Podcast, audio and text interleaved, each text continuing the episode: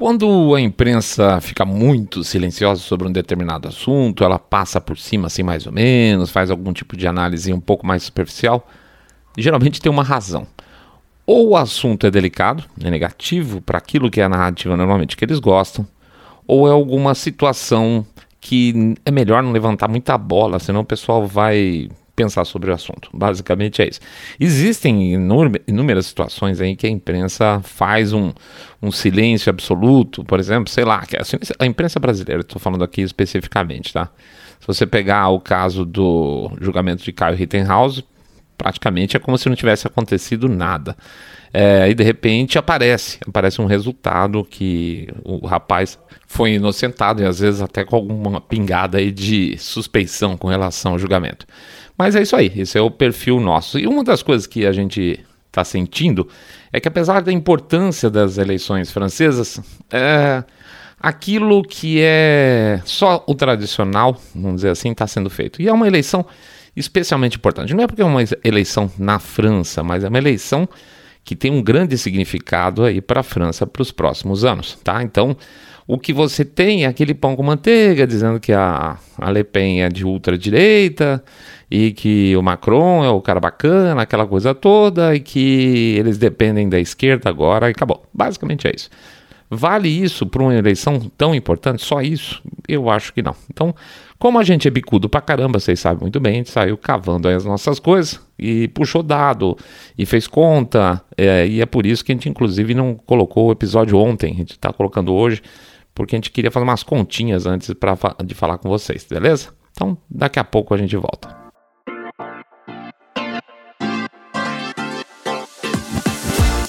Saindo da bolha. Menos notícia, mais informação para você. Le Pen pode chegar lá?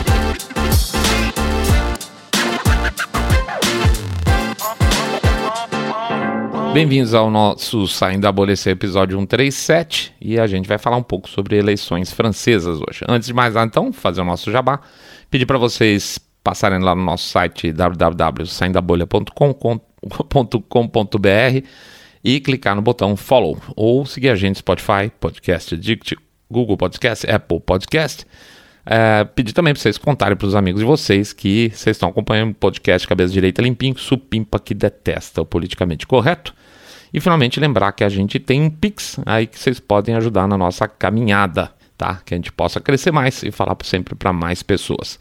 Esse Pix fica o código em todas as postagens quando a gente tem episódio e também no YouTube. Lá durante o episódio a gente publica sempre o Pix, tá bom?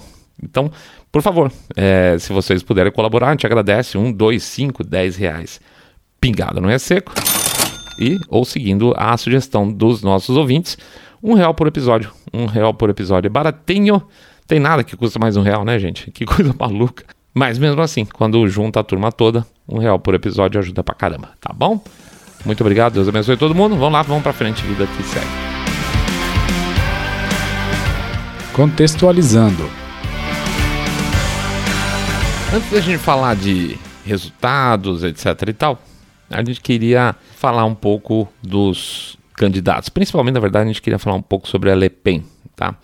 A Le Pen não é uma candidata fácil, fácil de processar. Ela sempre teve um discurso muito direto, muito é, ao contrário do que propõe o establishment francês, tanto que ela é, ela é odiada por basicamente todos os outros partidos, é, odiada profundamente pela esquerda francesa.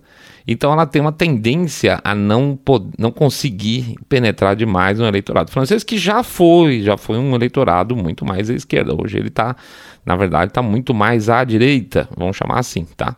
Se você pegar dar uma dividida aí entre partidos de direita, partidos de esquerda e o centro, vamos chamar o centro do próprio Macron, essa coisa que não, não se define mais, sempre cai para o lado de lá, da, da curva, né? Ele era, não vamos esquecer que ele era do governo Hollande. A Le Pen, então, ela tem uma posição que é sempre complicada, que é de pular o muro e conseguir voto do outro lado. Nessas situações onde você tem direita, esquerda, centro lá na França, é mais complicado se você não for uma centro-direita soft, tá? Uma direita mais limpinha, para conseguir captar é, votos do lado de lá da curva, tá?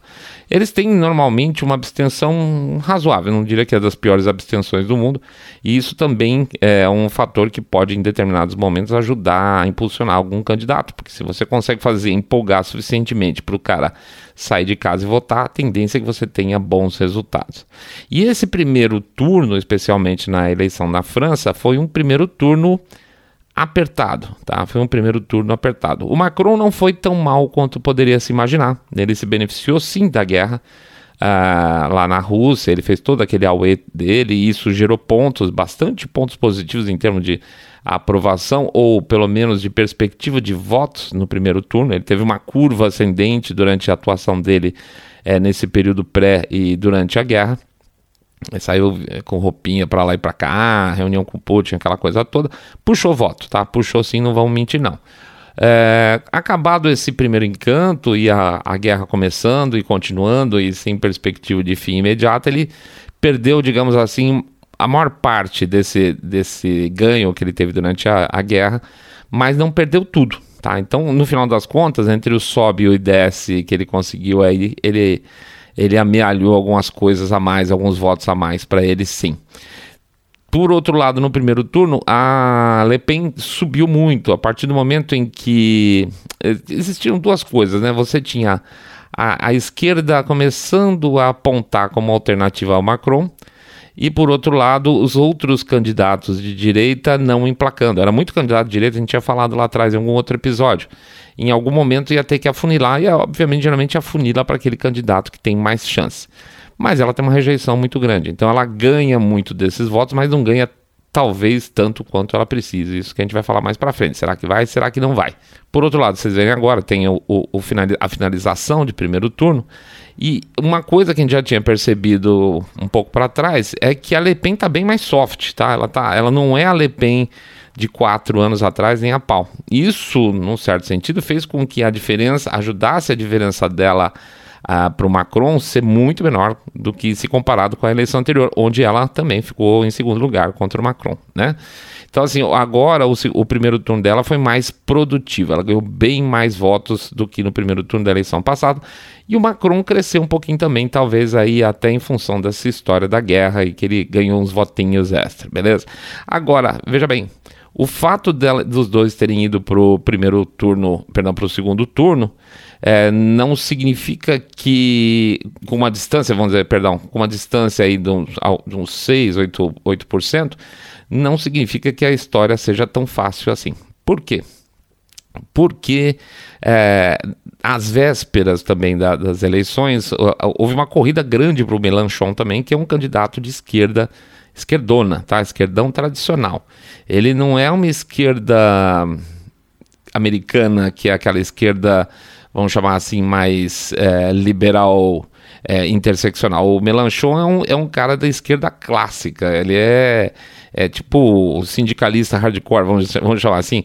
É aquele cara, é o, ele é o marxista abertamente. Ele não é um cara que fala, ah, eu sou um liberal. Não, ele fala, eu sou marxista mesmo. Ele, ele tá lá defendendo ideias. Ele não tem uma luta formal contra o capitalismo. Ele não é um cara que fala, vamos destruir o capitalismo, etc e tal. Mas ele tem uma escola aí marxista, uma formação marxista. Enfim, o que acontece? Com essa subida do Melanchon aí no final, as coisas ficaram muito próximas. A, a diferença entre primeiro, segundo e terceiro colocado foi pequena. O Macron ficou com 7, vai, arredondando, 7 milhões e 800 mil votos, perdão, 9 milhões e 800 mil votos a Le Pen 8 milhões e 100 e o Melanchon 7,700. Foi apertadinho, tá? Foi bem apertadinho.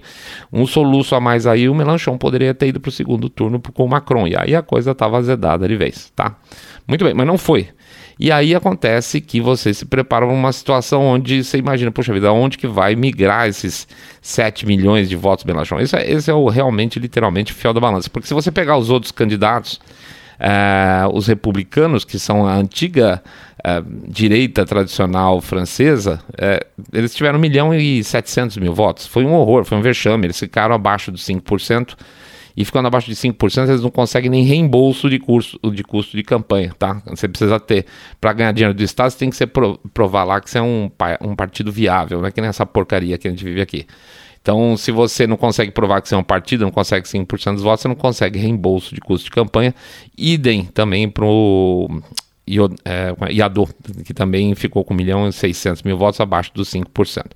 Então, assim, você tem um candidato com 8 milhões e pouco, um com 9 milhões e tanto, um candidato com 7,700, e aí tudo para baixo. Aí você vai ter 1 milhão e 600 de Iador, 1 milhão e 600 para a PCRES, que era republicana, horrorosa, e 2 milhões e meio mais ou menos para o Zemur, que é um candidato à direita clássico, tá? Direita clássica mesmo. Muito bem.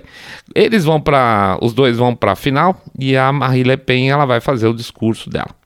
Ela faz o discurso dela e existiu uma certa uh, desconforto na direita de maneira geral sobre o, o discurso dela.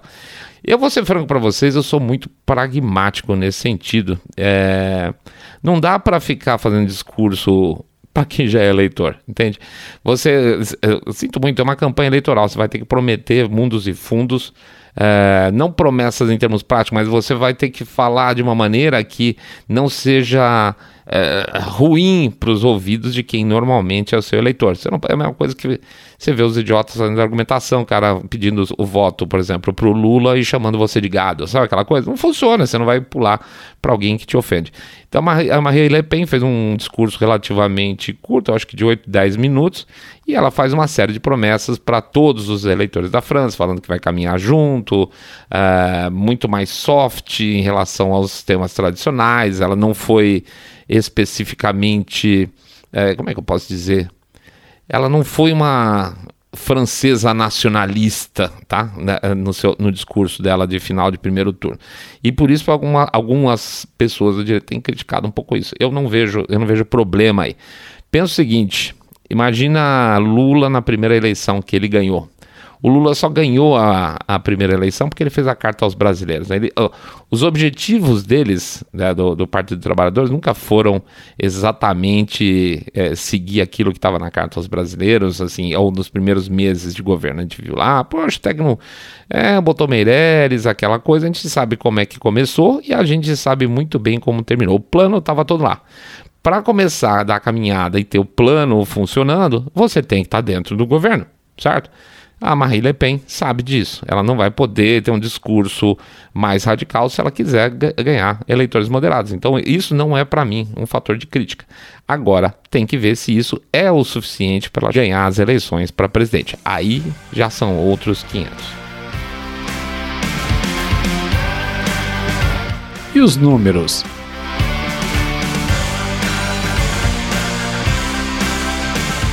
Bom, como não tem ninguém fazendo alguma coisa mais profunda, a gente foi ser cara de pau por conta própria. A gente foi fazer mais ou menos o que a gente fez na época da eleição do Trump. Na época a gente teve até um pouco mais de tempo, porque a gente vinha acompanhando passo a passo desde as primárias, etc. Aqui no caso da França, não, a gente não teve esse tempo todo e nem tem todo esse material à disposição, mas já dá para puxar algumas coisas interessantes, tá? Vamos lá, o que, que, a gente pode esperar pela frente? O que, que acontece, gente? Primeiro turno por lá, você teve uma característica muito interessante tanto a esquerda Melanchon, tá? A esquerdona Melanchon, quanto a direita Le Pen foi muito bem nas classes, nas, nas, idades mais jovens, 18 a 24, 25 a 34, tá? Então, se vocês forem pegar, vou passar aqui para vocês. Pegando essas duas faixas, tá? 18 a 24, 25 a 34, a Le Pen teve 26 e 25% dos votos dela, é, totais, perdão, é, nessas duas faixas. O Melanchon teve 31, 34 e o Macron teve 20, 23. Ou seja, o Macron é o que pior foi votado dentre os três grandes candidatos nessa faixa, 18, 34 anos, tá? É natural imaginar normalmente que os jovens tendam a votar mais em candidatos à esquerda, bem à esquerda. Mas é também uma característica interessante que a abstenção geralmente nessa população é muito maior, e de fato foi. A abstenção mais alta que teve entre as faixas etárias na, nesse primeiro turno foi exatamente 25 34 anos, com 47%, bem alta. E 43% 18 a 24, 18 a 24 anos, exatamente. Na faixa oposta, na faixa dos 70 ou mais anos, a abstenção foi só de 21%. Olha que coisa, os velhinhos votam lá, hein? Votam pesado. E qual o problema? É, que a população é, é, relativamente distribuída igualitariamente entre todas as faixas na, na, França: 18 a 24, 25 a 34, 35 a 49, 50, 59, 60, 69, 70 todas essas faixas têm mais ou menos sempre a mesma população, tá? Então a gente pode ter uma visão inicial, puxa, os mais jovens estão votando mais na Le Pen. Pois é, a faixa de 18 a 24 anos tem praticamente a mesma população de mais de 70 anos na França. Então é um, não é uma pirâmide lá, lá é uma caixa a, a distribuição é, por faixa etária na França, tá? E nas, nessa ponta aí dos 70 anos, se vocês pegarem, a Le Pen teve só 13% dos votos o Melanchon teve só 9% dos votos e o Macron teve 41%. Então, olha que interessante, Macron é um candidato das pessoas mais velhas. Se você pegar de novo lá, faixa baixa, 60 a 69 anos. A Le Pen teve 22%, melhor que os 13% da faixa de cima. O Mélenchon teve 17%, um pouco melhor que a faixa de cima, que foi 9%. E o Macron teve 30%. Então o Macron também ganha na faixa dos 60 a 69 anos. São duas faixas importantes, com muito, muito eleitor, onde o Macron vai muito bem e onde a abstenção é muito mais baixa. Tá? A abstenção da faixa dos 70 anos é, me, é menos da metade da abstenção da faixa de 18 a 24 anos. Isso é um problema, tá? Isto é um problema. Então, se por um lado a gente fala, puxa, que legal, os jovens, ah, sei lá, a direita está con conquistando os jovens da França, muito legal, pena que eles não votem, tá? Mais ou menos esse é o problema. E aí, o que a gente fez? Bom, separamos o percentual de cada uma dessas faixas aí e multiplicamos pelo número de eleitores para saber é, quantos eleitores por faixa, por candidato tiveram os votos, tá? E aí a gente tem, chega nessa questão aí, é, que são os votos reais. Então, é, você tem o Zemur, que é super à direita, com 2 milhões e meio. Na projeção, vamos dizer, aí que a gente vai começar com o primeiro ponto. A gente fez uma projeção e os votos reais. O que acontece? Imagina que o Zemur, por exemplo, na faixa de 18 a 24 anos, teve 8% dos votos, ok? 8% dos votos na faixa etária significaria 3 milhões e 100 mas ele teve 2 milhões e 400. Então significa que essa diferença são eleitores possíveis dentro dessa faixa etária para esse tipo de candidato que não votaram, tá? Então o que você consegue com isso, pegando candidato por candidato, é ver qual, ah, vamos dizer assim, quão quente teve a campanha num determinado momento, para que o máximo de eleitores daquela faixa para aquele tipo de candidato fosse votar. É, é, ou seja, qual a diferença entre a projeção de votos e os votos reais. E aí começa a ter um pequeno probleminha. O Macron, por incrível que pareça, aí eu achei que seria uma eleição morna, ele teve 77% dos votos reais versus a projeção. E a, a, a Le Pen teve 74, foi um pouquinho abaixo. O Mélenchon teve 76, foi um pouco acima da, da Le Pen e um pouco abaixo do Macron também, tá? Outros candidatos, Zemmour, 79% foi muito bem. Então, se você pegar o Zemmour, é o cara onde os caras, teoricamente, vão votar com, com mais força. Mas a diferença entre todos, entre todos eles é de 74% a 79%. É muito pouca diferença para falar assim: olha, essa campanha foi muito mais empolgada que aquela outra. Essa campanha mandou muito mais eleitores daquela faixa etária para determinados candidatos do que aquela outra. Esse, esse fator a gente não consegue ver muita distinção na França. Então, não existe uma vantagem. Poderia falar para vocês assim: ó, oh, o turma da Le Pen está mais animada. Não, não tá, tá? Esse não é um ponto que vai ajudá-la para segundo turno e ela precisaria disso, honestamente. Porque ela está atrás, ela tem que tirar a diferença. Onde que ela vai conseguir tirar a diferença? Ela vai conseguir tirar a diferença de votos que foram para outros candidatos e que agora no segundo turno teriam que ir para ela. Então o que, que, a gente fez? A gente fez umas contas muito loucas aqui também, tá? A gente imaginou o seguinte, é, eu vou ver se eu consigo colocar, eu vou colocar no YouTube essa imagem, prometo para vocês. É, tem uma pesquisa de da onde o cara votou, onde o cara votou, em quem na verdade, desculpe, quem o cara votou no primeiro turno e quem ele tende a votar no segundo turno, tá? Eu vou passar isso lá, mas basicamente é o seguinte, imagine os principais candidatos que tiveram mais votos. O Zemmour, por exemplo, que teve 3 milhões de votos. 80, 90% dos votos do Zemmour, do Zemmour tendem a ir para Le Pen. Tá? Então, dos 3 milhões, 2 milhões e 700, 2 milhões e 600 devem ir para Le Pen. Tá? Vai subir lá na, subir lá na conta dela. Uh, nós estamos considerando, por exemplo, que os votos da Le Pen, quem votou nela no primeiro turno, vai votar sempre no segundo turno. beleza? A Pécresse, que é outra candidatura de direita, mas a direita mais limpinha.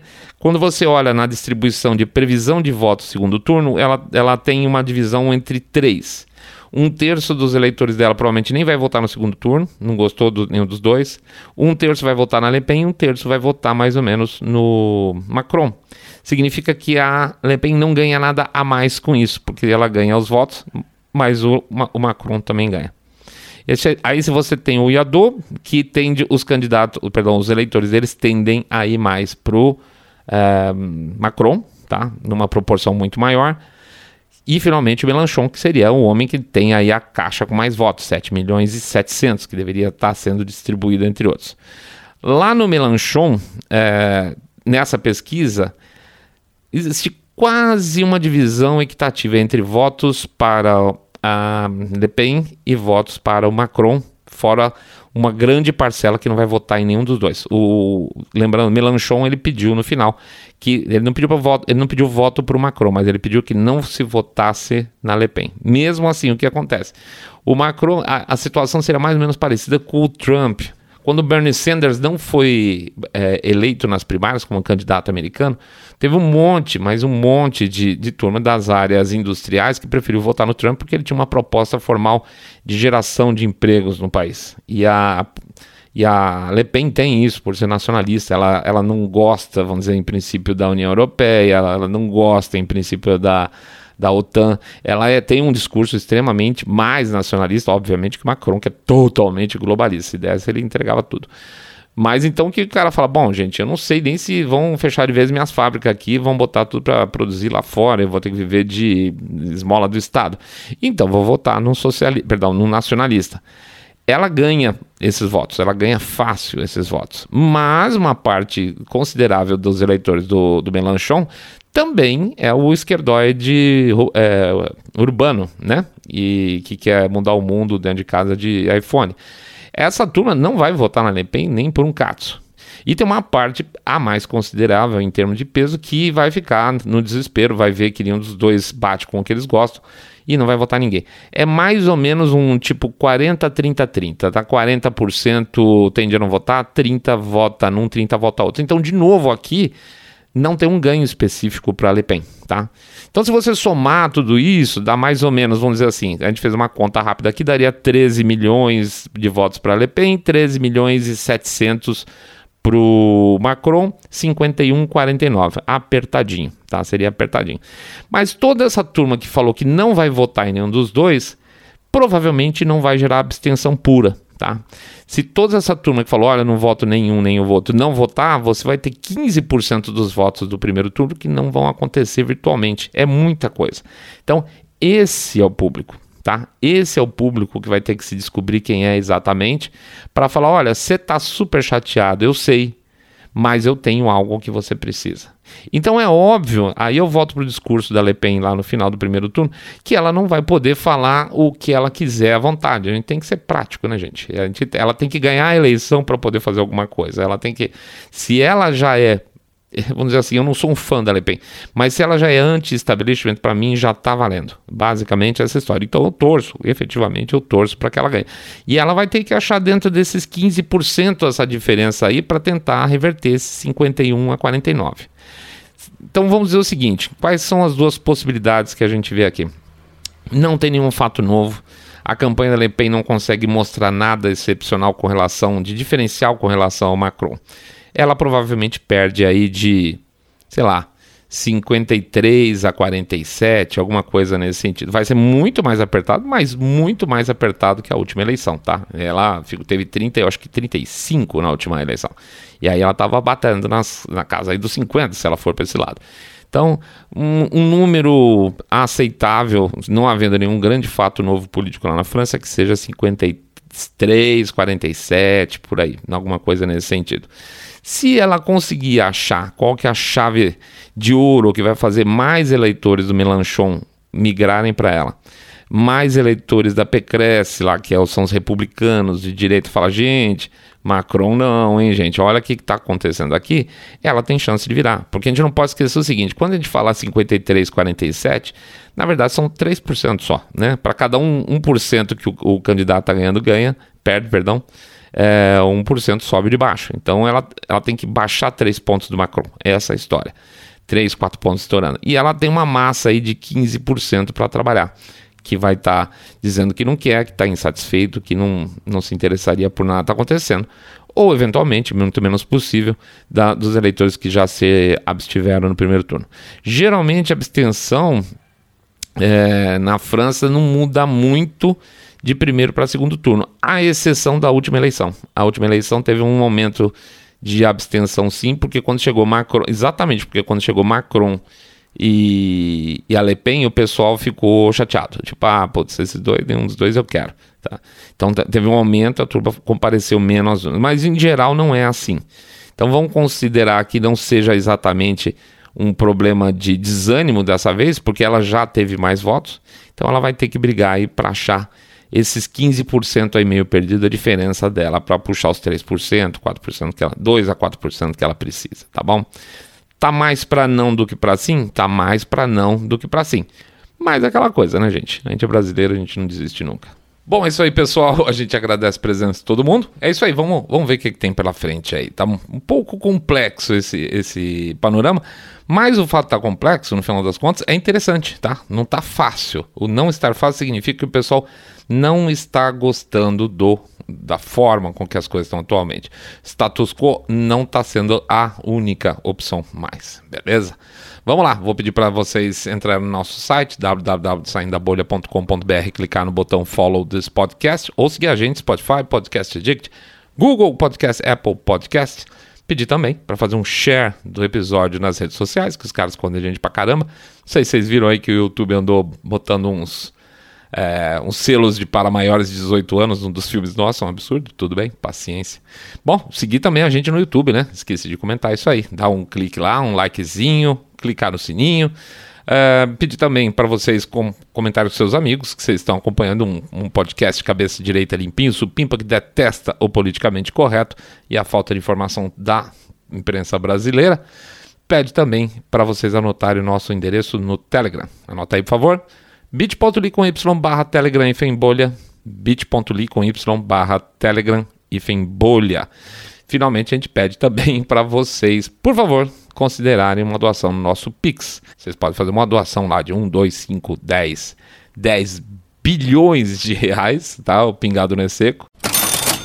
É, e também eu gosto muito da ideia, acho bem legal a história de um real por episódio, que também ajuda pra caramba, tá bom? A gente agradece muito, muito, muito, muito tudo que vocês estão fazendo aí pela gente, inclusive a divulgação do nosso podcast. Grande abraço para todo mundo. Domingo a gente volta. Vamos bater mais... Domingo? Não, sexta-feira. Sexta-feira tem mais um episódio pra gente bater um papo extra. E vamos lá, vamos pra frente. Fiquem todos muito, muito mais super, super bem.